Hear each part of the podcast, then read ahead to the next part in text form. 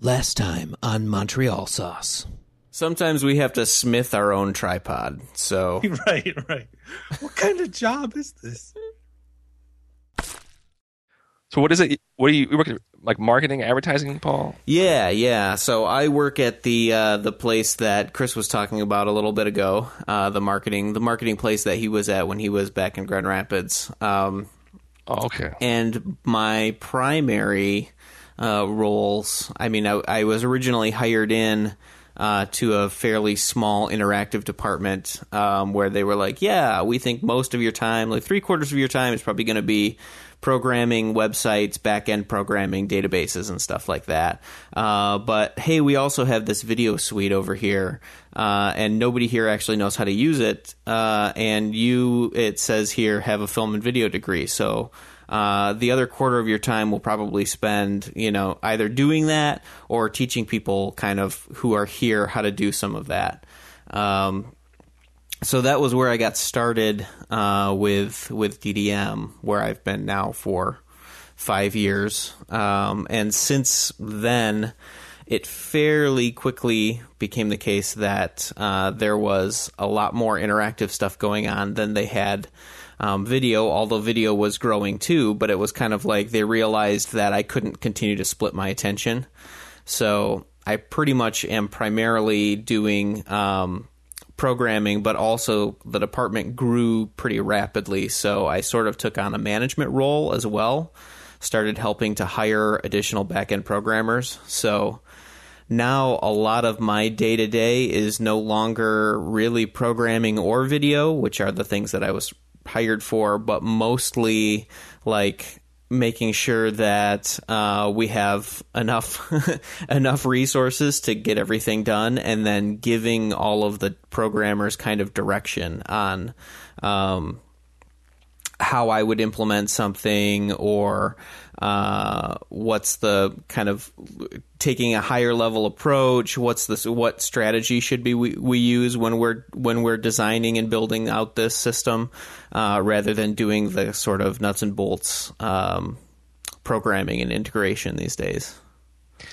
So if you've been there five or six years, you got to see like firsthand, like I got to see firsthand working in TV, the the changeover from like I don't know what do you want to call it, like Web 1.0 to Web 2.0, and the and the blow up of digital media with you know Yeah, yeah, yeah. Um, when I when I first got there, um, Ajax was a thing that was it was already a fairly well established thing, but it was like not something that your standard website would just do would just use Ajax for its forms out of the box. It was still pretty much like you would load up web page, you might fill in a form, and you would hit a button, and the whole browser would refresh, and you'd get a whole brand new web page.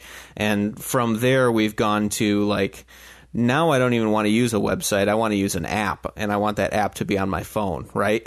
so we've gone through like two cycles, and now it's kind of swinging back towards the web again a little bit. Um, but the the medium there changed quite a bit, um, and then on top of that, um, web video has been on the rise like crazy over the last five years um, because it as people get better and better connections to the internet, uh, it's become a lot more practical um, to show them even short snippets of video just kind of integrated into your website in different places. Um, so yeah, the the the medium is has changed and kind of how we how we tackle it and how we pitch it to clients has had to change along with that. that would be interesting to to see that um, from the marketing because DDM's like a marketing firm or um, full- yeah, yeah, full- marketing and communications. So primarily, um, I mean, and full service uh, is Service. how they kind of uh, characterize themselves. So a lot of traditional stuff, a lot of video, um, still print, um, and then a lot of our business is, like I said, growing like crazy in the uh, interactive area. So websites and apps and uh, all kinds of stuff. Yeah, who would have who would have thought that the apps five years ago? I'm always like Grand Valley, you you ruined me for that. that that with um, like why did I learn all this Final Cut stuff when now everyone wants the Adobe stuff? I'm like, oh, you, Yeah. you failed me there. Yeah. But um, Well, you you could have learned Media 100 like Paul. Yeah. Yeah, you could have you could have learned to uh, cut 16 mil- millimeter film on the uh, oh Steinbeck. yeah, Was that what it was called? The Steinbeck? Or is he just an author of odd novels? I cut the pearl on the John Steinbeck, 16 millimeter. no anyway. desire to run out to California and work in film. No, I mean that was what a lot of my um, that was what a number of the peers that were kind of in my class did. They would work on the summer film project, which I also worked on when I was at Grand Valley. I worked on uh, the Gospel According to Roy in the post production class, and there was part of that that was like um, I could see moving to California and doing that thing, and it would be it would be a lot of fun. Um, some of me thinks that it would be a lot of fun. There's another part of me that's like, even though I have all of this knowledge and I've done kind of my own writing and directing as part of film school, um, I would move out there. I'd have to make connections and I would have to start at the very bottom and work my way. You know, you'd have to start as a production assistant and kind of have coffee spilled on you for about five or six years before you get to move up from that position and kind of work your way into the right place. And I didn't really want to start from there. And kind of like you, I also, I guess, knew kind of leaving school that it would if I if I took this passion that I have for making film and making audio um, and podcasting and this kind of stuff, and I turned that into my daily grind type of job. Um, it would be it would make me really jaded, and I would probably no longer love this thing that I really love doing, and I would rather even if it's not going to become something that pays my bills on a day to day basis, I would rather still love doing it as a hobby than turn it into a profession that I hate. That is, uh, yeah, that's that's something I remembered from high school, sort of right out of high school. Um, I, I went through that, and I was like, "What is wrong with us? Or what is what is wrong with me?" Like, I was really involved in theater in high school, and then uh, when I graduated, I did some local productions in town, and even just working backstage, and I loved it. Um, and at some point, you know, I got on a list because uh, I was done with high school and sort of trying to decide what I was going to do in college and stuff. And so I was just going to community college. And so I ended up on a list to do some jobs around the theater. Like they'd have like one of the Broadway shows come into town. And so, oh, we need like a spotlight operator. Okay, I'll do it. And then I started to really despise the thing that I loved. I would I would work until like three in the morning striking a set for some production that we did. Like we did. Like I took ownership in and it was awesome. And I would be up until three in the morning working and dog tired and the next day have to go to like my paying job. Um, and it was great. But the moment like there's some sort of expectation of like exchange of payment and services, it was like, oh, I really despise this. and I was like, what is what is wrong with me? Um, so I made that connection early, but then I neglected to, I guess, uh, see it through like later on, like you just described. Like I really enjoy doing video, but um, but yeah, I feel sort of to an extent a little bit burned out from working at it, but maybe it's not so much burned out as I'm I just wasn't sort of creating the things I wanted to create. Yeah, That's I- really where it's at. Oh, go ahead. I, I was gonna say I I um I enjoyed when I was doing more video production stuff uh, at DDM and as a freelancer. Um, I en- I enjoyed doing it to some extent. Um, and there were opportunities to find that creativity and kind of feel fulfilled.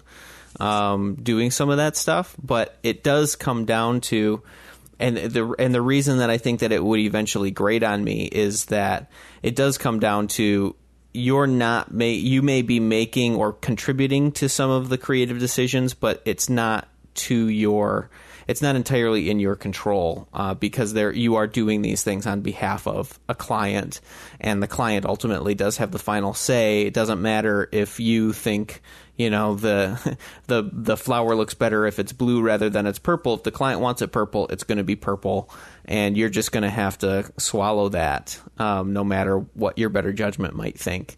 Um, and for whatever reason, I have a much easier time dealing with that when it's a website and it's kind of, I feel like websites, I guess, are a little more ephemeral anyway because they're always being updated. In two more years, they're going to ask for a refresh, you're going to redesign it. But that video that I made is the video that I made and it's going to stay out there. And if my name is going to be on it, I want it to be the way that I made it. Um, and not the way that somebody else wanted it. And so that constant like client turnover and client um, client based work would get really really frustrating for me as a video producer. And for some reason I don't have that I don't make that same connection when I'm building websites for people.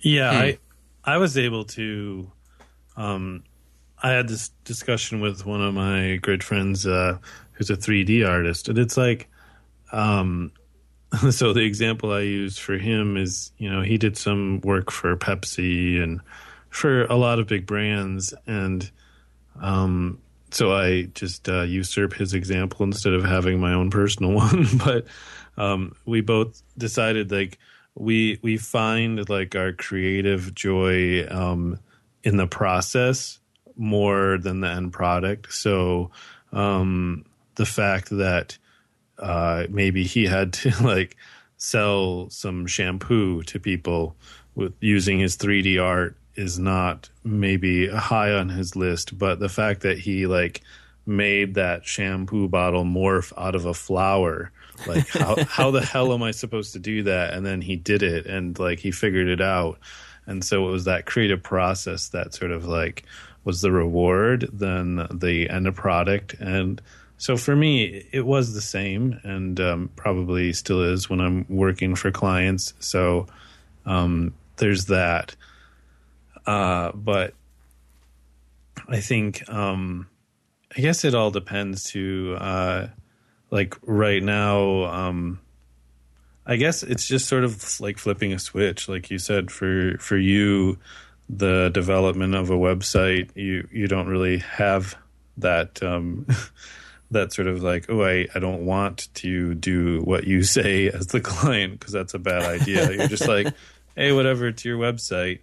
Um, so I think for me, like my current job, like I have like a, a writing assignment and I wrote something and um, a couple people were like, yeah, we really like it. And then someone was like, well, we were kind of hoping for something else and uh, they gave me a description, and I was like, um, I don't really want to write that way, and so I kind of fought a little bit, but I was like, well, you're the boss, so sure, I I can do that, and I was like, yeah, all right.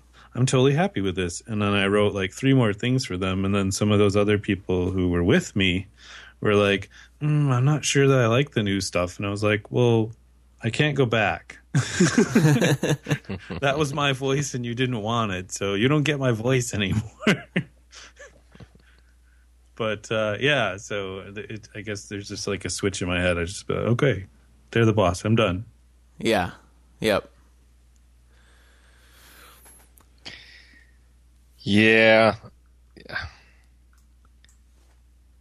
And that makes me think back to like, oh, working on a on a platform. If you you know if you know a platform or you know an application and you love working with it, you can find a little bit of that creativity in it. Because I had a, um, as a director, I got to work with uh, a video switcher. So it's a Ross uh, Vision switcher. It's got four MEs on it. It's decked out with um, all sorts of DVE and still store uh, effects processors and a powerful piece of equipment, and you can really sink your teeth into it. is where I'm getting. It's like you can, oh, like you know, this stuff can do some really cool stuff, and I have access to it. How cool is that? And you can, I can delude myself for a while on that. Um, like I did with you know Final Cut at one point or Pro Tools at one point. It's like, oh, I can learn this and and take that from it. But Yeah, that for me that was After Effects, like teaching myself After Effects, and it was like, look what I can do. Or it's been something that I've kind of been trying to get back into. Like, okay, like I just saw something, or I was talking to somebody else who's doing a documentary right now, a former guest of ours, Justin uh, Hall, and he was saying like he wanted, you know, like an effect where um, images in the in the documentary. Spoilers. Oh man, don't listen, Justin. Uh, he wanted he wanted an effect where um, maybe images like in his documentary like load like Web 2.0, um, or they transition that way. And um, he said he was working on it, and I said I can give you a hand if you want. And he never answered me because he's busy working. But I was I was like, you know what? I should just do that as like a project in After Effects, just to, like to ma- see if I can do it because like I love a challenge, and I was like, I think I could do it this way, and so my brain started working, and I was like, I should just do it. Who cares if he wants it or not? I'm just going to do it for myself so I can keep that function in my brain working. Yeah. Yep. like legacy costs of OS and application menus. I always feel like I'm taxing my brain. Like I could probably let that one go. That piece of technology information from that old job or something I don't use anymore. Like, well, I haven't touched Final Cut in a while. Well, that's partially because my laptop died, but You can unlearn those keyboard shortcuts that you spent all that time figuring out. yes. Or where is that squeeze function at in that menu? Like, ah, again. Yeah. I probably won't. I probably won't ever need it. Yeah, Which- there's which is- a, there's a trade off. That's all I was going to say. Go ahead.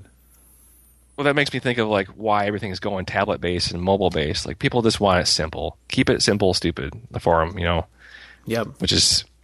I just got done reading the uh, Steve Jobs biography, and well, I didn't finish it, but the whole way through. But there's some good points in it, like specifically how he envisioned the idea to market Apple, which is some brilliant stuff. Like, I think maybe that actually originated with him, and it wasn't just some fundamental thing that I witnessed as a kid. That was, you know, integrated throughout, you know, commercials and stuff that I just absorbed. But I don't know. I'm all over the place here, but that that like uh oh, it makes me think of like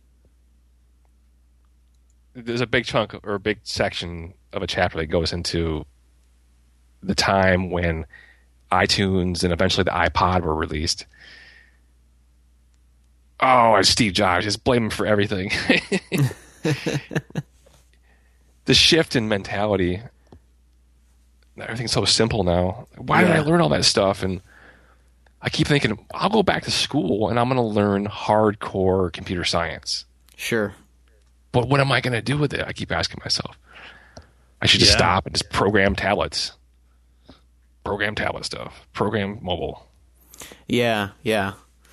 The thing that's the the thing that keeps you um, that keeps you valuable in that in that particular space, I think, is just the continuing to learn the next thing um, because it it turns over so quickly. Like six seven years ago, there was not a demand for people who could program in Objective C. There was like almost zero demand for it because the iPhone was not a big thing, the iPad did not even exist yet, and the Mac was a starting to grow again but pretty small platform that wasn't real profitable to go write apps for. So there was nobody learning this language, uh, nobody that needed to know it. And then the iPhone comes out, they release an app store, the iPad comes out, and all of a sudden everybody needs to know Objective C in order to build these apps.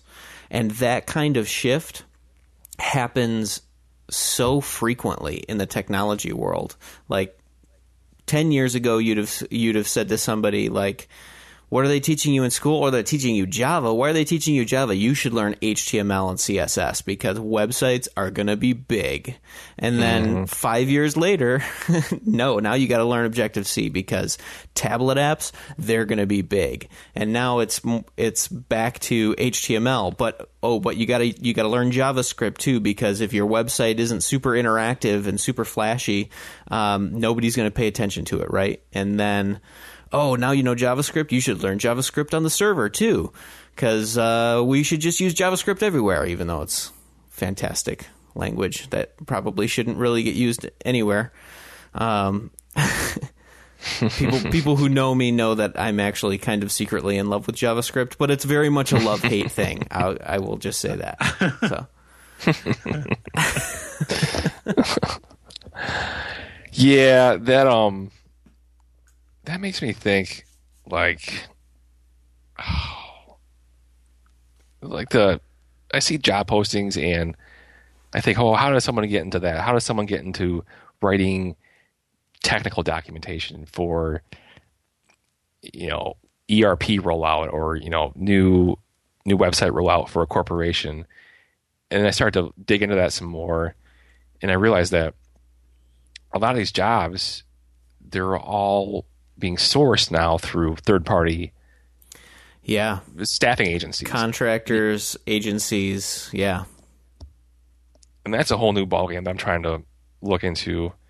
Mostly because i just want to get some experience but whether it's you know what the end goal or not is something to be determined but um yep. I even see i even see some like media stuff now. It, like the communications thing is so ambivalent and with titles and range of responsibilities and I've seen staffing agencies post you know communications positions digital media stuff that's bordering on computer science and then yeah. I, th- I think that'd be great to get into but I'm never going to get it without at least some sort of hands-on experience doing coding or database or the degree which I don't have um, outside of communications. So I think, I think there's definitely like a there's a plateau there you just have to take that jump. I think it's what I'm seeing most of. Yeah, and you you need someone to uh, to take like a, a leap of faith with you as well. Like I feel. Oh yeah. you know, I it's my perspective as a non-traditional student, quote unquote, when I returned to university as an older person, was like. Um, I was a little bit disgruntled. Like, why am I taking like this class? I don't need this class for my major, you know? Um, and so it was sort of trying for me at times. Um, but it's, I think it's hard sometimes that a lot of these programs at universities don't keep up with what the business world is doing. Sometimes they don't have a good tie. And then it's like, um, most people learn how to do their jobs doing their jobs getting the experience that way as opposed through like a university program. It's not always the case, and I don't. I'm not saying you shouldn't go to university, but um, I just think like there's sort of a large disconnect there, and um, I wonder what like the future of education will be like as the internet evolves and yeah and things like that because it and so many of the people you know not to um, point fingers but our friend paul here uh, graduated with us in the film and video program. He was not a developer. Like it's he's all self taught. yeah. So it, it's like, oh, what what sort of credentials do you you know? How does Paul get his job? Does he have like a card that he made? like, certification. He belongs, to, he belongs to the Programmers for Men club. Yes. Instead of the Hair Club for Men. right. Right. No, yeah, my um, I mean, I got my I got my job at DDM uh, at least by being able to to show them websites that I had built um, for for clients freelance as well as for myself. So it wasn't even a um, you know, I, I certainly wasn't going in saying, look at this degree I've got. I kind of, I mean, I was from the perspective of, you've got this video thing, but that was not the job posting I was walking in there for. I was walking in there for this, hey, we've got a programmer position that's opening up. We think it's going to be a full time thing. Um, and so I came in and, and talked to them specifically about that. And really, what I was bringing to the table was my portfolio. And what I would say is that is still a very, um, applicable way to go out and get a job. Um, if you're going for the degree because you need the learning and you need the structured um, or at least semi structured college environment in, in order to keep you moving forward and learning, that's great. That's a great way to learn. Um, and the thing to understand about that is colleges and universities can only teach you the technology that they have today. Um, it's not 25 years ago when the internet was getting invented at college and, colleges and universities, and you were actually learning something that ahead of the general population. Now the universities are behind because the stuff that's getting invented is getting invented in, for the most part, private corporations, except for the stuff that's like maybe way out there kind of technology like nanotech that's having research done at at colleges and universities or biotech where it's really research heavy and it's not profitable the technology you're going to use by the time you graduate from college is going to be completely different than the te- technology you were learning when you first went to college and that's just kind of the reality of it so they're teaching you hopefully somewhat cutting edge of what we have today, and it's going to look like an antique by the time you graduate. That's just kind of Moore's law in action as it applies to education. Um, but it is certainly uh, valuable to go build your own stuff and be able to take that and show a prospective employer here's a website that I built, and here's how long it took me, and here's the process that I used to build it, and here's the tools that I learned while I was building it. I think it's really um, an employer worth their salt is going to be more interested in how well you can learn to do new things than what is already under your belt, because in at least for the internet and for modern programming, the world is going to look different and the skills that you have now aren't going to cut it in 18 months, let alone five years. So they're not hiring you for what you can do now. They're hiring you for how well you can learn to do the next thing that's coming. Well said. I've had a number of rants this uh, this episode. That's interesting stuff. Um, yeah, I'm always up on that like plateau of like, where do I find that fresh air to to discern that? But that's yeah, that's a really good point. I never really thought of it in that manner. Because you think back, like Chris, you mentioned, um, was it Real Science or what's it called? That movie, uh, Real Genius. Real Genius. You think, oh, I'm gonna go to school and I'm gonna work with lasers and and AI and stuff. yeah, yeah. It's it's practical. No. Yeah, yeah, that's I mean that was sort of always the argument in film school was or at least cuz um uh for me um cuz after graduation and even while I was attending um the university I was working um for the school. And so that was sort of always the debate behind the scenes was with some of the professors was like because I worked in the equipment room too many um too many of the um, professors were like teaching software and equipment and not teaching like the basic techniques like paul had mentioned like you're not using those cameras now those things are like super yeah. old mm-hmm. so what's the point of learning how to do that on that camera or even to your point seth like we're not using final cut anymore so what's the point of teaching that but to teach you to not cross the line with the camera to teach you like how to frame a scene to teach you you know some of yeah. these like golden rules is what you really get out of school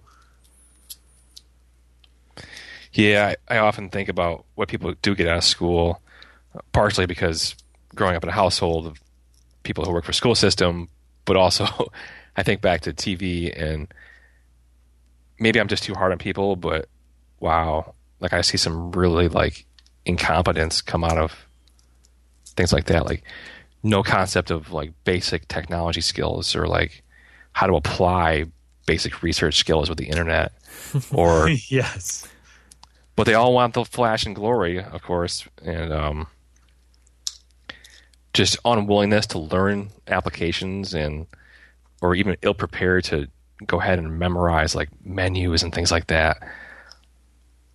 And I was like, oh my god, how do I, from like a supervisor's point of view, how do I even approach that?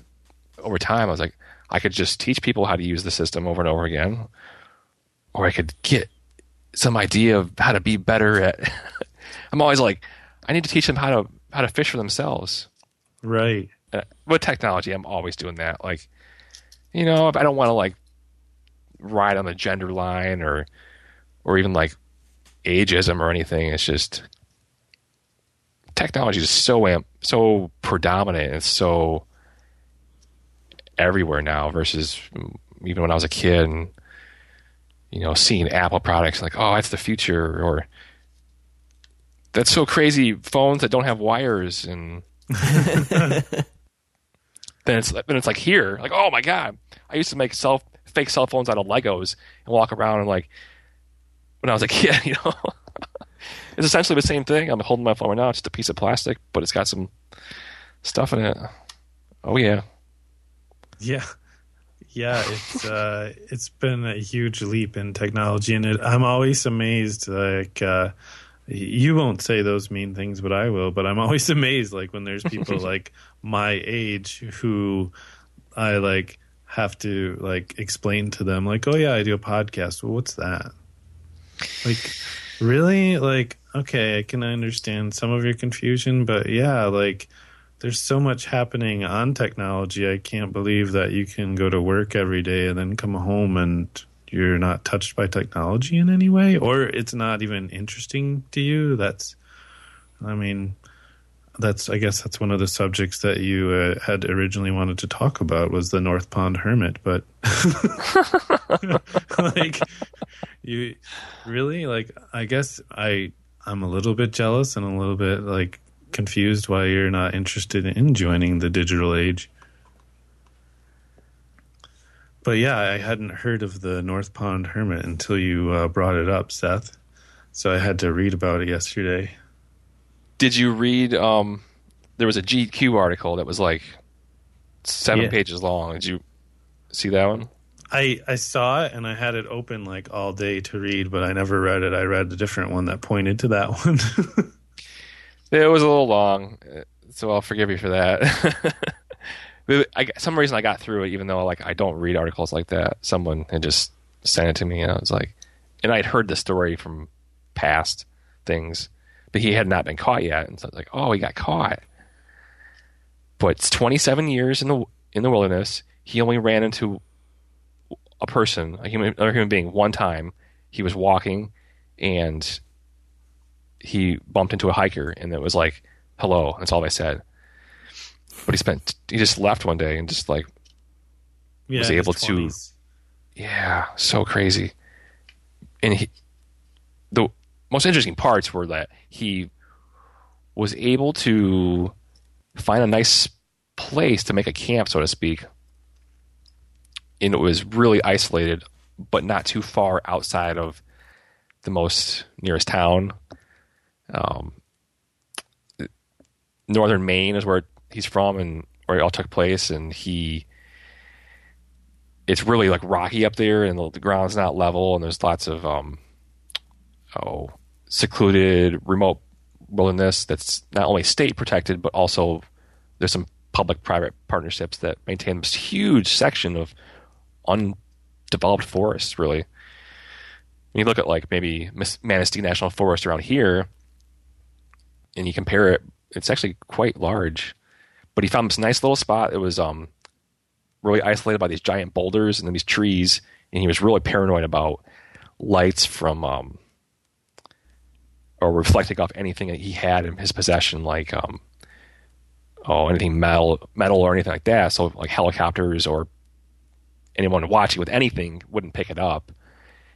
And he had um this little plot laid out where he he would go out and he'd steal these. Um, well, he stole all his food over the years. He never cooked it or hunted it. He stole it from all these cabins and people's homes. So he'd wait for them to leave. And he'd go inside and steal like like beef jerky and like frozen chimichangas and Doritos and things like that.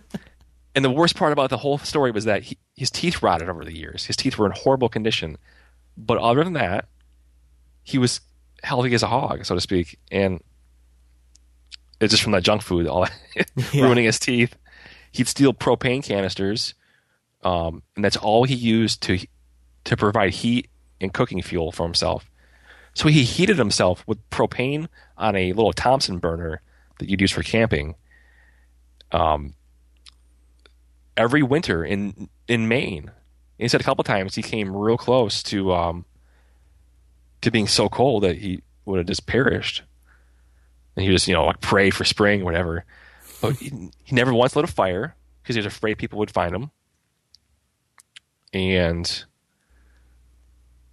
he just when he when he left, he uh, he took his car and he just drove it north, and he like he just abandoned it down like a like a side dirt access road or something like that, and uh, yeah, twenty seven years. And the way they caught him was uh, he kept going to the same camp. There was like a boys and girls camp that was close by, and he would borrow the kayaks or the canoes and go down the river, and he'd sometimes break in. And they had a cafeteria that had a oh like a meat locker, not a meat locker, but like a, a refrigerated cooler, and they would keep some food in there during the off seasons, or there's something that would be left over, and so we'd steal that quite frequently over the course of all those years, and then finally, the local police got smart enough and they installed a uh, what do you call it, like a webcam that had a motion detector patched right into the uh, sheriff's house. And so when he broke in the last time, he was like a four minute drive away, and so he sped the whole way and finally got him. Just an interesting story. Yeah, the article I read too. It said um, it was kind of interesting too that he he wrote uh, when he was arrested. He wrote letters to this person that wrote the GQ article, and so I think they had a snippet from that article. um, but he he said, you know, he never really got lonely, but he did sort of like lose kind of his own self identity because he had like no one to interact with to sort of reaffirm that identity of who he was. and so I thought that was kind of interesting. And yet he still added like, "Oh, I wasn't lonely. It just he's like, I guess I was just like free, more free than anyone's ever been probably." Yeah, there's a, a story I read once that it's gained some traction now, but I've seen it in a few different places. But a family or a small village, small town in Siberia, like a somebody like a medical worker went into the town sometime back in the 60s, and this people town folk had never even heard of like World War II. Like just completely was off their radar. So it makes me think like, what would possess a person just to do that? Obviously, just to walk into the woods. It makes me wonder, like maybe he was he like took some drugs or something, you know, and just his mind was like, no, no more. I'm done. It's kind of scary, but still interesting. yeah, it's very interesting. I had never heard of it until you mentioned it. we when I was working at the TV station, we covered it uh, maybe like two years ago when I don't know what happened. Maybe like the police got close to catching him one time when he broke into the camp, but they weren't able to get him, and so they released some sort of um, it was like a press release that gained some national traction. So we covered it at one point. I was like, "Oh, bummer, he got caught." And then they only gave him seven months in jail, and when he got out, which he is now, he's already out. Um, they gave him an ultimatum: either get a job or go to school. But they weren't going to let him go back in the woods. but apparently, he's like trying to to do it. He's trying to reacclimate and re-enter society. Huh.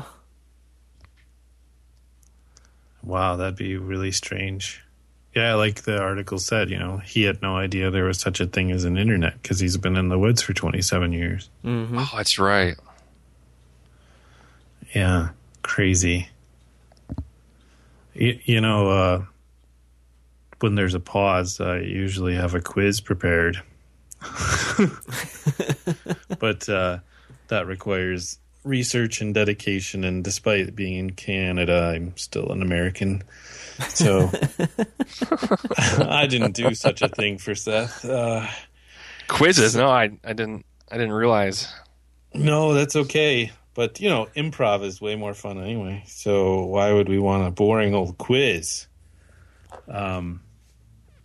So I don't. I don't have a quiz. We can, we can just improv a different challenge. Um. you know, instead of Paul getting like uh, destroyed by uh, by you in a quiz, Yes. um, we can we can just give Paul the power so he can. Uh, well, he doesn't have anything prepared for us. He could, you know what? Paul and I would both um, love to make a living having a podcast network, uh, producing an empire of like totally rad shows like Five by Five or The Nerdist or something. True. So we should just like pitch our own shows to Paul. we can brainstorm new podcasts on the podcast. Like how meta. Super meta. Yes, Um, definitely. Actually, I've No. been. Ins- oh, go ahead. No, I was just gonna say, um, I've really grown on the idea of, of podcasts lately. Last winter, I just, I just devoured a bunch of Joe Rogan and Marc Maron. I was just like, these guys are actually breaking the the mold and doing something. Because it's the whole digital media blow up, and then how do I find my channel? How do I find my brand? How do I find Yep. what to market? Yep. And I was like, oh, Joe Rogan's kind of funny. He's got a podcast, and look at this. He's got like 300 episodes already. So I broke through a bunch of them, and he, he's funny because he gets on like interesting people, and they go on a rants about whatever. I mean, I didn't know what to be prepared for. That's my story. but man, yeah, I'm really digging this. I want to do a video podcast like the Joe Rogan ones.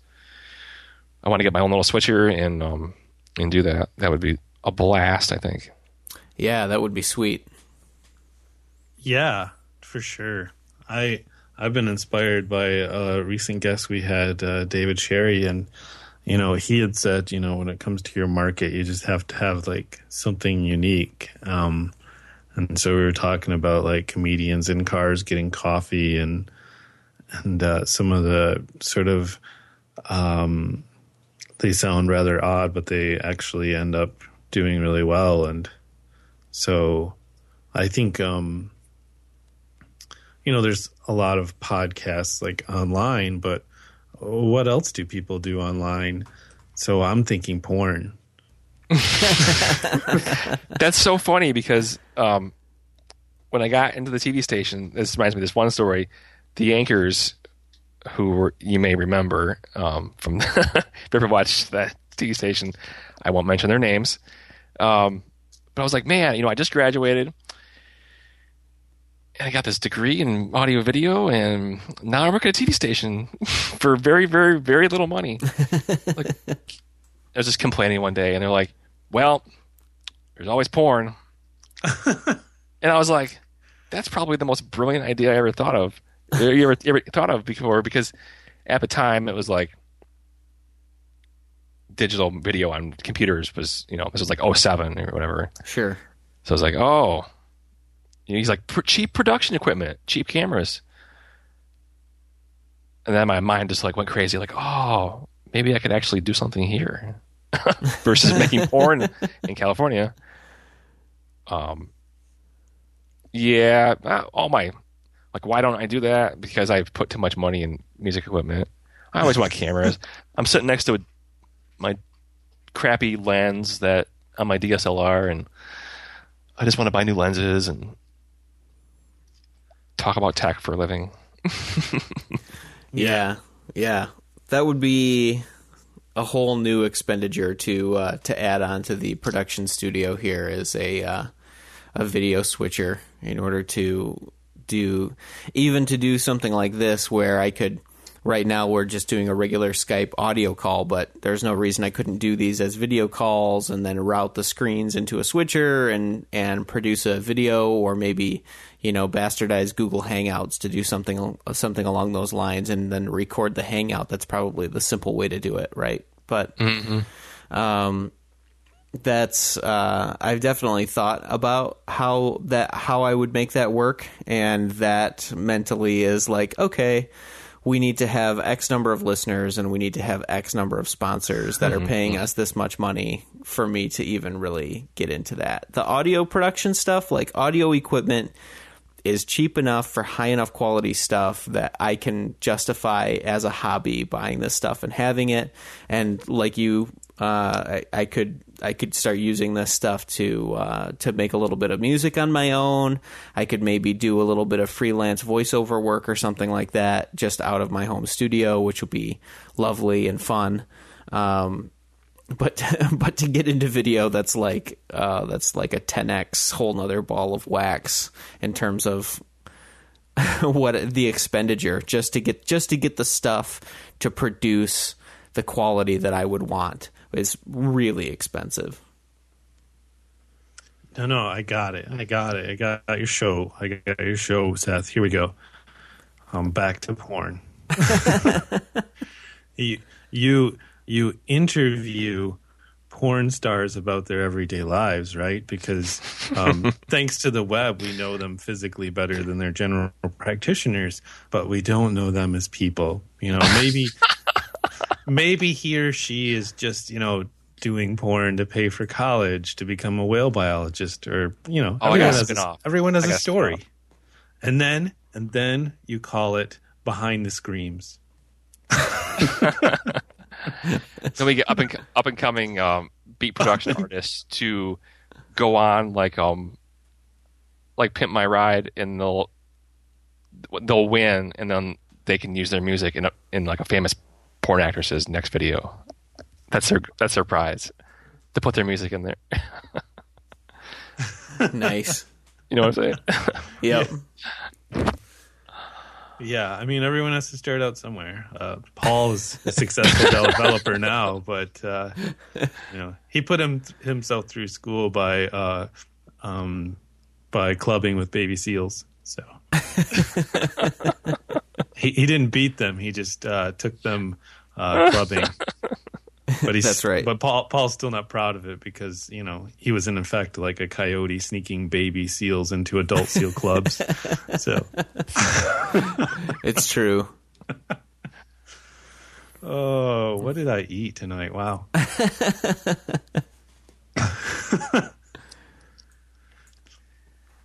yes, that's Someone's- part of the podcast empire behind the screams. Behind the screams. Yep. So how would you do it? Would it be um like a walk and talk on set? On set. Wow. On set. Yeah. There you go. and then they then they stop, then they rap, and then they you walk back. You know, the handheld camera on the shoulder, walk back to the dressing room, and then take it from there. So what's it like? What's it like growing up with? Oh, it's like that. I think there was a Jenna Jameson, like Diane Sawyer interview or something back like 15 years ago. Tell me about life back home at the trailer park. Yeah. Yeah. No, I, I like the idea to come full circle with like um what we were discussing earlier. It's just like um it's on set, but like they're making the film and then there's a cut and then they just turn to you and talk about life in the trailer park. and then the director says roll and so they're like so that's uh where I grew up and then oh sorry. Oh anyway. Never. Yeah, the pizza for possibilities are never ending. Yes. Yes. Yes. This is true. But with We're any not- good art, any good art, you really got to find people to work with. I think. Don't you? I mean, as a musician, I'm always like, I'm just too picky. Like, oh, your music sucks. I don't want to talk to you. I, got- I got to get rid of that pretend. I want to be creative, but I don't want like my my art to be. I want to be complimented and not be, you know, overrun or overshadowed or yeah. Yeah. manipulated or or anything like that. It's yeah, and it's one of those things. Like one of the lessons that I've learned from the podcast and mentioned a few times is like everyone has their story, and kind of when we had our uh, guest Justin on, you know, I I was sort of taking the position of sort of like self-absorbed world that we live in, where everyone's taking selfies and posting on Facebook, and he was like, you don't know what that person went through today, like you know maybe something, you know, maybe they have some sort of uh, skin condition and today they're having a good day and they feel good about themselves. So they took a picture. And I was like, wow, I'm a real judgmental asshole. You should so- watch more local TV news. Yeah. Sorry. so so now I've been sort of taking this position like I don't want to be that guy that says, "Well, my stuff is better than yours. I don't want to work with you." But it's it's really difficult like um, to not be a jerk is what I'm saying. No, it's uh, it's a tough balance because you're right. Like at a certain point, like there are people that are going to compliment your style of art, whether it's music or some other function. I mean, there's definitely you know people who could send me footage um, and please do um, because i love work. Uh, people who could send me footage and i could edit for them. And then there's other people who i couldn't edit for because we just do not gel. So you're right. Like there's there's definitely when it comes to a collaboration or a partnership you have to find the right people. But to your point too, it definitely helps to have somebody uh, that you're that you're working with because now you have that person that you are sort of accountable to um, to get things to get certain things done by certain times. Whereas when it's if it's just you, you can always justify. Uh, you know what? I could work on that, but oh, there's another pile of laundry that needs to get done, and I'll I'll go do that instead. And then while I'm folding the laundry, I'm going to turn on the TV, and then I'm just going to be distracted for the whole rest of the day. Uh, whereas if you've got that other person uh, or team or whoever it is that you're kind of reporting to and checking in on, um, not in a like we're going to spy on each other to make sure that we're always doing everything way, but just a very simple like hey, I'd like to see what that logo looks like if you do this. And then the other person kind of sends it back and then says, hey, what if the website had this kind of a feature on it? And you're like, oh, yeah, that could do that kind of thing. And so you keep each other moving and motivated to get things continuing to happen as opposed to getting stuck in your own internal, like, the artist loop or the artist trap where um, you might think of it as as writer's block or or some kind of a mental roadblock but in reality what it is is you've become too strong of a critic of yourself to just put something together and put it out there Well spoken, yeah. It, I, I find that all over the place. Not even within myself, but like I see that in people too. To struggle to find that creative outlet, whether it's work or anything. Um, man, it's so all over the place. It's just like a spectrum of things, and I think about. I got to stop worrying about uh, being in charge, like you were talking about. It's just like, oh, I need to be motivated to be professional and always keep going up the ladder, but I want to maintain my artistic integrity at the same time. I'm just, I'm just, blah. Yeah, whatever. yeah it's tough sometimes sometimes those the two goals are conflicting to some on some degree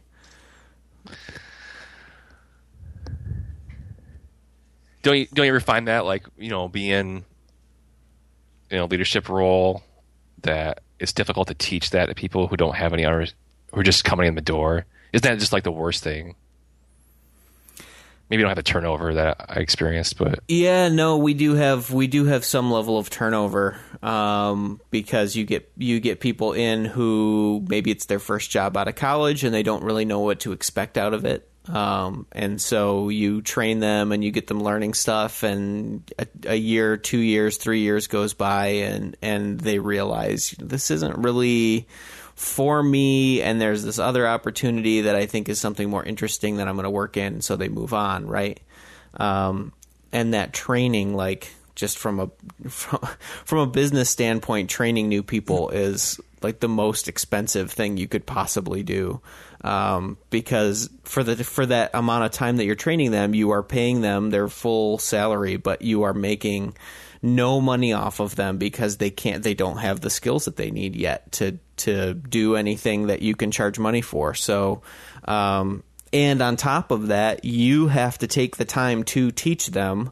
So you are also no longer able to charge any money to anybody because you have to take that time and dedicate it to, to training somebody.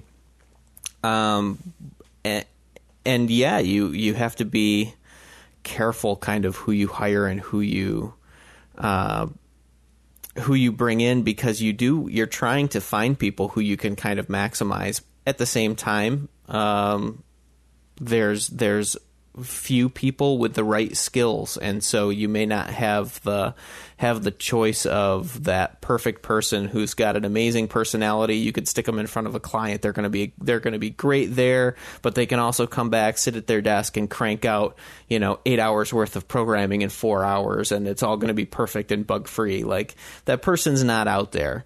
So you have to um, you have to figure out what the what your priorities are and how much you can augment the skills that they already have with the skills that you can teach them.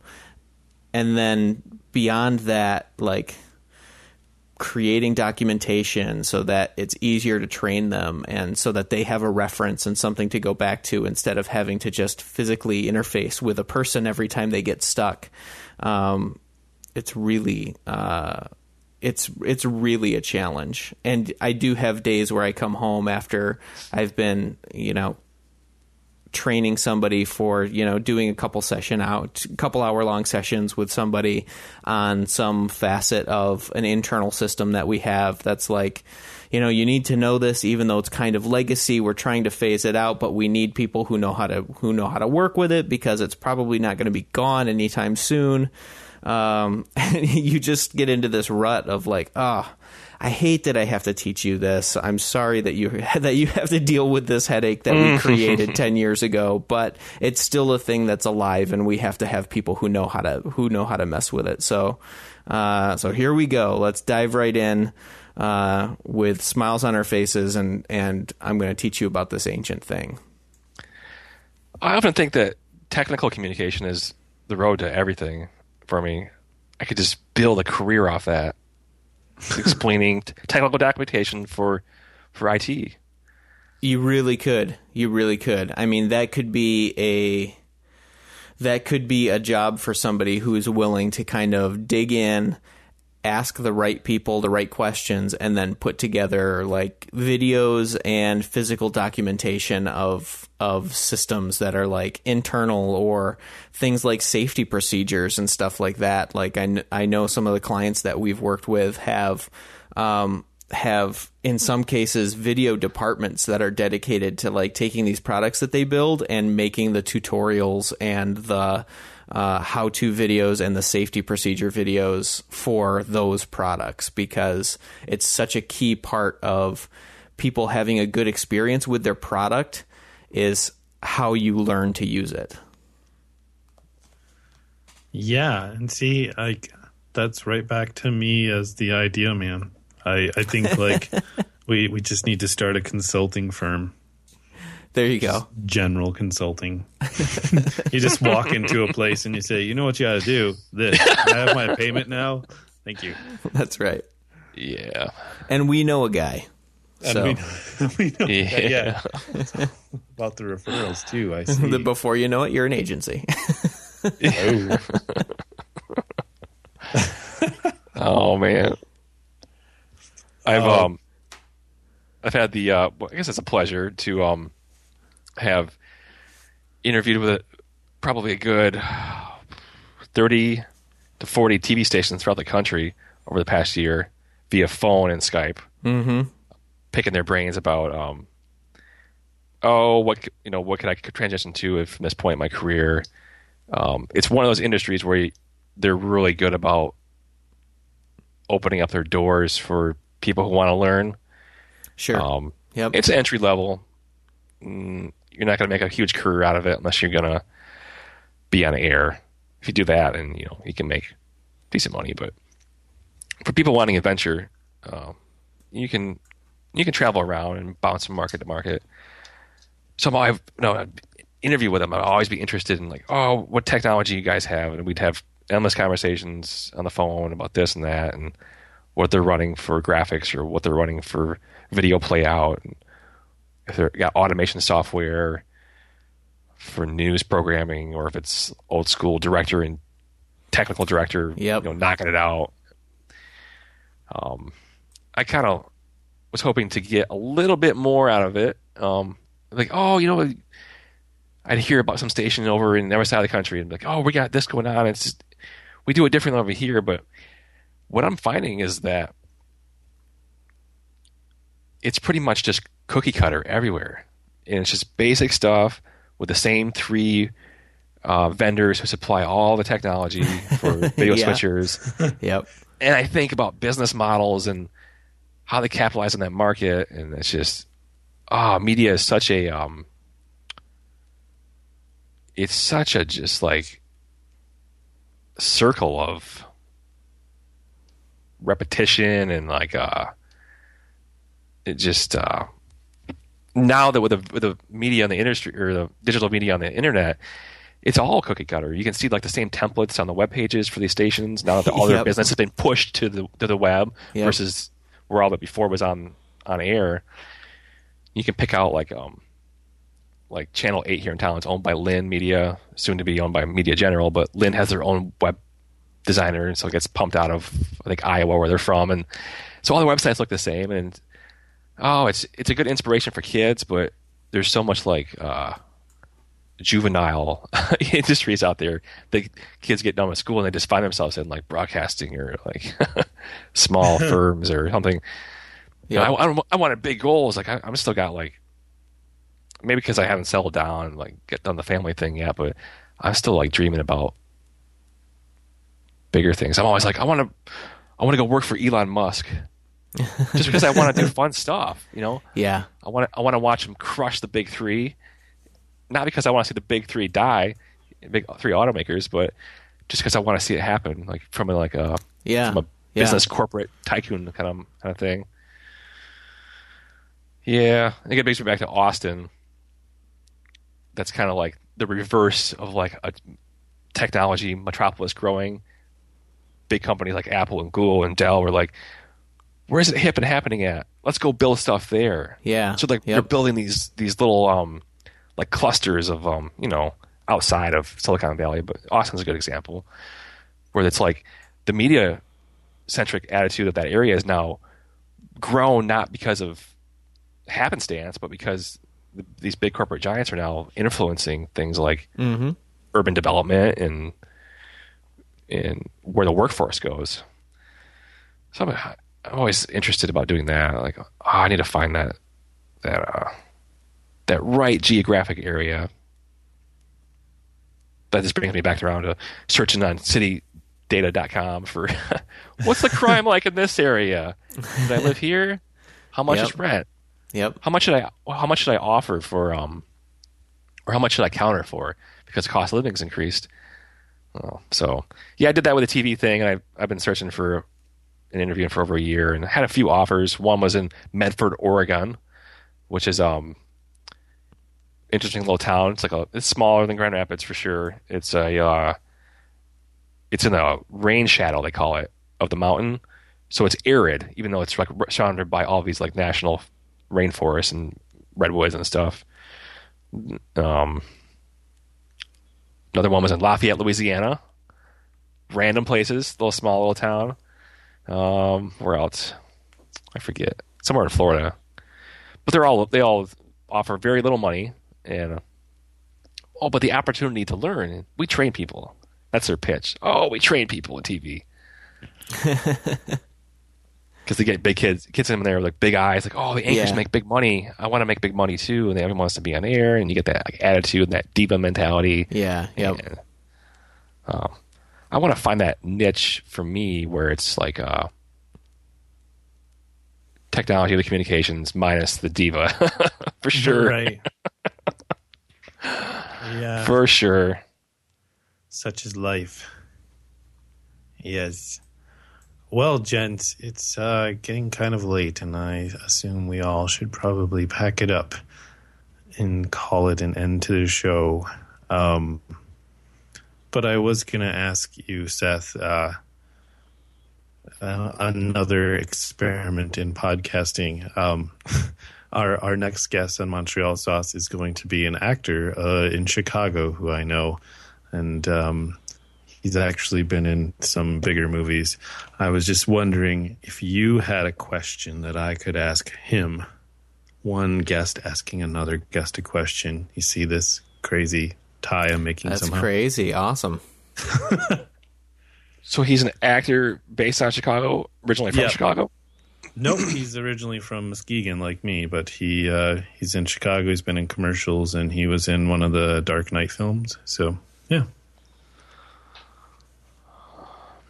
I just wondered if you you deal in television, so you probably don't have questions for actors. But I was just going to say, do you have any questions I can ask him, and then I would ask him for you.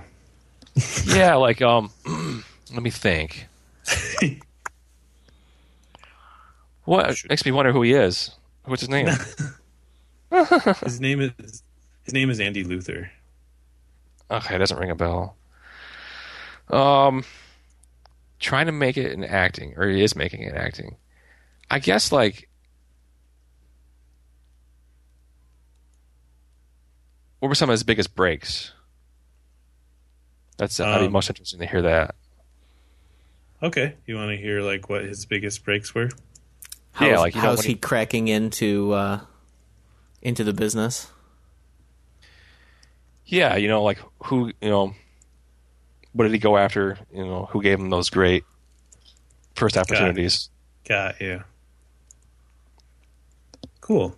Awesome. So is there uh is there information you would like uh, in the show notes or to leave the audience with tonight? I can point them to the ReverbNation page slash Ravenous Magnet, or do you have uh, an online page or somewhere you want to point our audience members?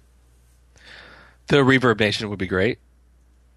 Cool. That's where they can find you and maybe your future album you might post there too. Absolutely. Awesome. Thanks again for uh, being on the show. Not a problem. Uh, thanks for having me, guys. And um, it was a blast. And um, Cool. we killed some time here. Yeah. yeah, we did.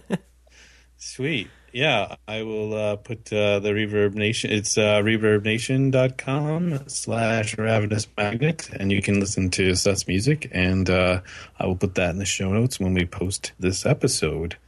Um, you can find uh, me on the Twitter or on the MontrealSauce.com website. There you go. How about that?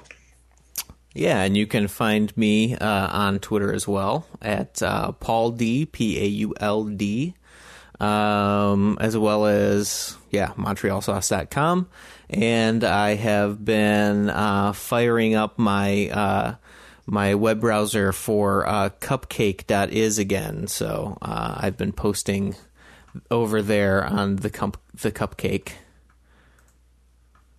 Lots of uh, developers there, Seth. So I don't know if uh, it would be an interest to you, but Cupcake is a small community right now. So there's definitely good friends, even some in the chat room right now um, for the web or for the podcast. But uh, yeah, it's a good tight community. I don't know what they're talking about half the time because they're all developers, but they're all very supportive. So if you decide to jump back into social media, check out Cupcake.is. and Dot again, is. thank- yeah. Dot is. So uh, yeah, thanks again for popping on to the show. It was good chatting with you again, and great to hear about uh, your music. And keep doing it, man. And Thanks, guys. Keep doing it, everyone else.